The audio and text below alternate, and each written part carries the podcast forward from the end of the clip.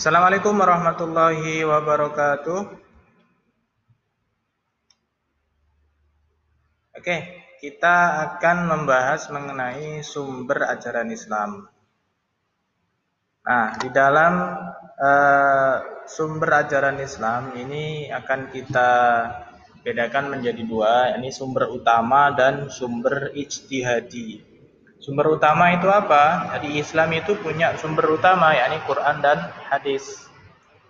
Nah, sumber ijtihadi itu ada ijma, ada kias, ada istihsan, ada masalah mursalah, ada syar'uman qoblana, ada satu dariah, ada istishab, ada mazhab sahabi, ada urf dan sebagainya.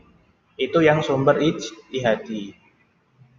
Nah, dari beberapa sumber itu dibedakan dua juga yakni sumber yang sudah disepakati oleh para ulama. Artinya para ulama sepakat bahwa sumber itu atau eh, apa? Ya, sumber itu tidak diperdebatkan lagi. Yakni Quran, hadis, ijma dan kias. Semua ulama sepakat bahwa sumber Islam ya empat itu.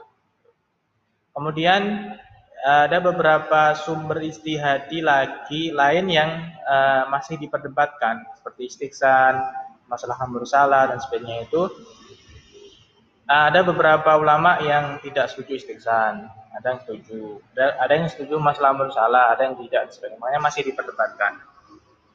Nah, perdebatan itu kan hal yang biasa ya terkait dengan bagaimana memaknai uh, Islam atau memaknai ajaran Islam. Nah, Al-Quran sekarang ya, seperti kita ketahui bahwa Quran itu menjadi sumber utama kita sebagai umat Islam. Ya, Quran itu dari bahasa Arab, ya, Al-Quran dari kata ayat qra'u Qur'anan ya. Berarti bacaan. Kemudian secara terminologis ya Quran itu adalah uh, kalamullah yang diturunkan kepada Nabi dengan perantara malaikat Jibril menggunakan bahasa Arab sebagai bukti atas kenabian atau kerasulan. disampaikan secara mutawatir dan membacanya bernilai ibadah. Di Quran yang sampai pada kita itu ya. Tapi bukan bukan mushafnya ya, bukan langsung berupa lembaran atau Quran satu paket itu ya, 4 uh, 30 juz itu bukan dan begitu e, cara turunnya Quran. Di Quran itu turun secara berangsur-angsur sesuai dengan asbabun nuzul atau sebab-sebab turunnya. Ya, Islam itu kan lahir dan terbentuk kira-kira ya sekitar 23 tahun ya. Ketika Nabi berada di Mekah dan di Madinah. Di Mekah sekitar 13 tahun, Eh, di Madinah sekitar 10 tahun. Jadi rentang waktu itulah Quran turun. Dan tentu di 23 tahun itu terjadi dinamika-dinamika yang melatar belakangi Al-Quran itu turun. Makanya eh, ketika kita memahami Quran harus juga memahami bagaimana kondisi kontekstual saat Al-Quran itu diturunkan. Sehingga ketika kita menjadikan satu ayat umpama sebagai dasar untuk masalah-masalah yang ada saat ini ya harus kita lihat juga bagaimana ayat itu diturunkan pada waktu Nabi menerima itu. Sehingga nanti kita tidak tekstualis memahaminya tapi kontekstualis. Oh pada saat itu turunnya begini. Nah kalau diterapkan saat ini kira-kira cocok gak ya seperti itu.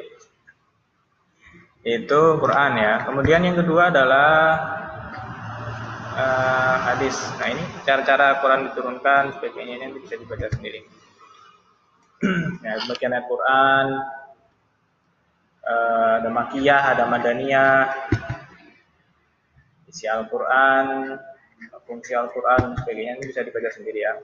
Kemudian yang kedua adalah hadis. Ya, hadis harus uh, bisa membedakan ya antara hadis, sunnah, khobar dan sebagainya. Jadi hadis dan sunnah itu bedanya kalau hadis itu turunnya atau uh, apa namanya hadis itu kan segala sesuatu yang uh, bersumber pada Nabi baik perkataan beliau, perbuatan beliau atau persetujuan beliau.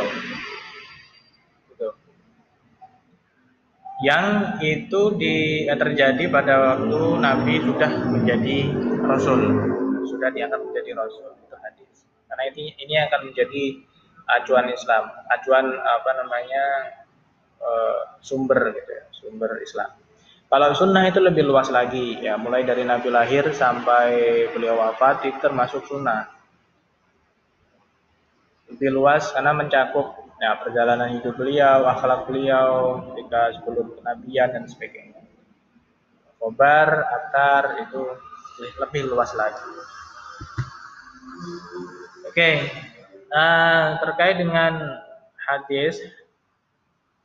Uh, hadis yang seperti apa sih yang bisa kita jadikan sebagai sumber ajaran itu?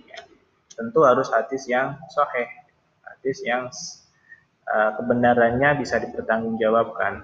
Nah, ciri-ciri atau syarat-syarat bagaimana hadis itu bisa dikatakan sah adalah pertama sanatnya bersambung. Sanat ini apa? Sanat ini uh, apa namanya? rentetan atau apa ya istilahnya periode atau periode bukan periode. Urutan-urutan siapa saja yang meriwayatkan hadis. Dari siapa dari siapa seperti itu namanya sanad. Nah, kemudian keadilan para perawi. Perawi itu ya perawi itu orang yang yang mengkabarkan hadis yang membawa hadis. Itu perawi. Harus adil. Kemudian tingkatan perawi harus gobit. Gobit itu hafalannya kuat. Kemudian terhindar dari cacat atau agam agamisyat. Terhindar dari kesamaran. Jadi tidak samar-samar, jelas. Ya, Jadi syarat lima ini harus ada dalam hadis agar hadis itu bisa dikatakan sah. Jika tidak ada ya hadisnya masih di diragukan kebenarannya. Nah ini ya, apa itu sanat ya? Sanat silsilah ya, silsilah orang yang menghubungkan dan menyampaikan matan hadis. Sanat merupakan neraca untuk menimbang soheh tidaknya suatu hadis ya, ya kan? Jangan-jangan terputus sanatnya. Bener nggak ini perkataan Nabi?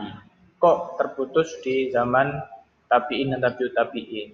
Sehingga masih diper tanyakan ke sohehan hadis itu. Makanya sanat ini harus benar-benar nyambung sampai ke Rasul. Jadi bukan hoax. Kemudian apa itu matan? Matan ya, bukan mantan. Kalau mantan itu kan makot mado, apa yang sudah lewat itu mantan. Ada yang masih punya mantan, move on lah, move on ya. Oke, okay. uh, matan itu ya materi lafat hadis. Materi itu yang yang lafat yang eh, dari Nabi itu ya, itu namanya matan. Jadi matan itu bisa berbeda lafadznya tapi materinya sama. Jadi dari beberapa sanat itu mungkin uh, redaksinya berbeda tetapi inti dari uh, matan hadis itu sama. Dan rawi, rawi itu apa? Ya orang yang menyampaikan dan menuliskan hadis. Oke. Okay. Jadi hadis itu sumber yang kedua, sumber utama fungsi-fungsi hadis. Yang pertama, ya sebenarnya fungsinya adalah memberikan penjelasan Al-Quran ya, bayan, bayan. Ada beberapa fungsi, ada lima ini nanti bisa dibaca sendiri ini. Mengapa hadis perlu dari kebenarannya? Ya, karena hadis merupakan sumber hukum Islam kedua setelah Al-Quran. makanya harus benar-benar ini menjadi cari kebenarannya gitu. Bukan meragukan, ini kritik namanya, kritik kritik hadis itu bukan meragukan adanya hadis, tapi memastikan apakah hadis itu benar apa enggak. Karena banyak hadis-hadis palsu ketika Nabi sudah meninggal. Nah, bagaimana memahami hadis dengan benar? Pertama, tidak serta merta kita meyakini hadis begitu saja. Harus ada kritik terhadap hadis baik itu kritik terhadap sanatnya, perawinya maupun matannya. Harus memahami syarat sah hadis tadi. Kemudian selain itu kita juga harus memahami konteks hadis tersebut ketika Nabi bersabda baik perkataan, perbuatan ataupun persetujuan atau disebut dengan asbabul wurud. Lalu bisa kemudian diterapkan dalam konteks kekinian. Jadi memahami hadis itu bukan hanya memahami dari redaksinya, tapi harus memahami secara komprehensif, baik dari segi sanatnya, perawinya maupun konteks hadis tersebut muncul.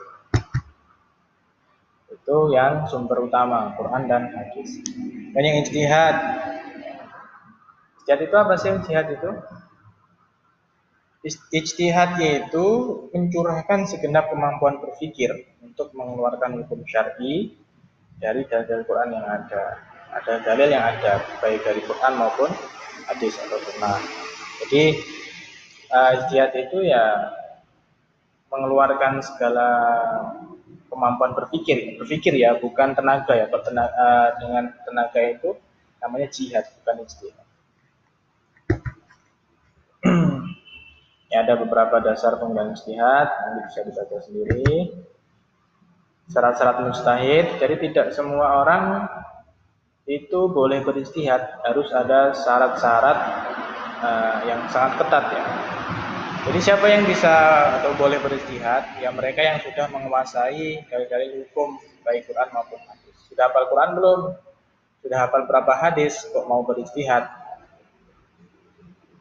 Harus sudah hafal Quran, harus sudah uh, menguasai ya, ribuan hadis.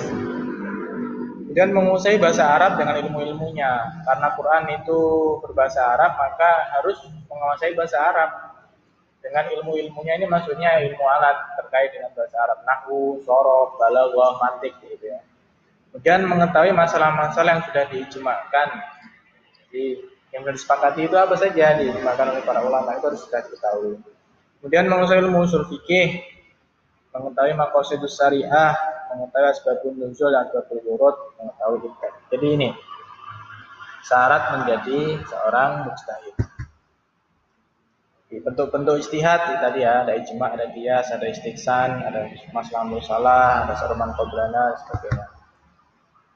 Nah, ijma itu kesepakatan ulama ada ijma suara ada ijma sukuti kalau kias itu eh, menyamakan hukum yang belum ada atau menyamakan hukum yang belum jelas ya belum jelas hukumnya dengan eh, sesuatu yang sudah jelas hukumnya karena ada persamaan ilah Misalnya minuman keras itu kan dibiaskan dengan komer karena sama-sama memabukkan. Itu namanya bias. Tapi yang yang uh, istiadat lain nanti bisa dipelajari lebih lanjut lagi. Baik, saya kira cukup untuk tema tentang sumber ajaran Islam. Saya akhiri. Assalamualaikum warahmatullahi wabarakatuh.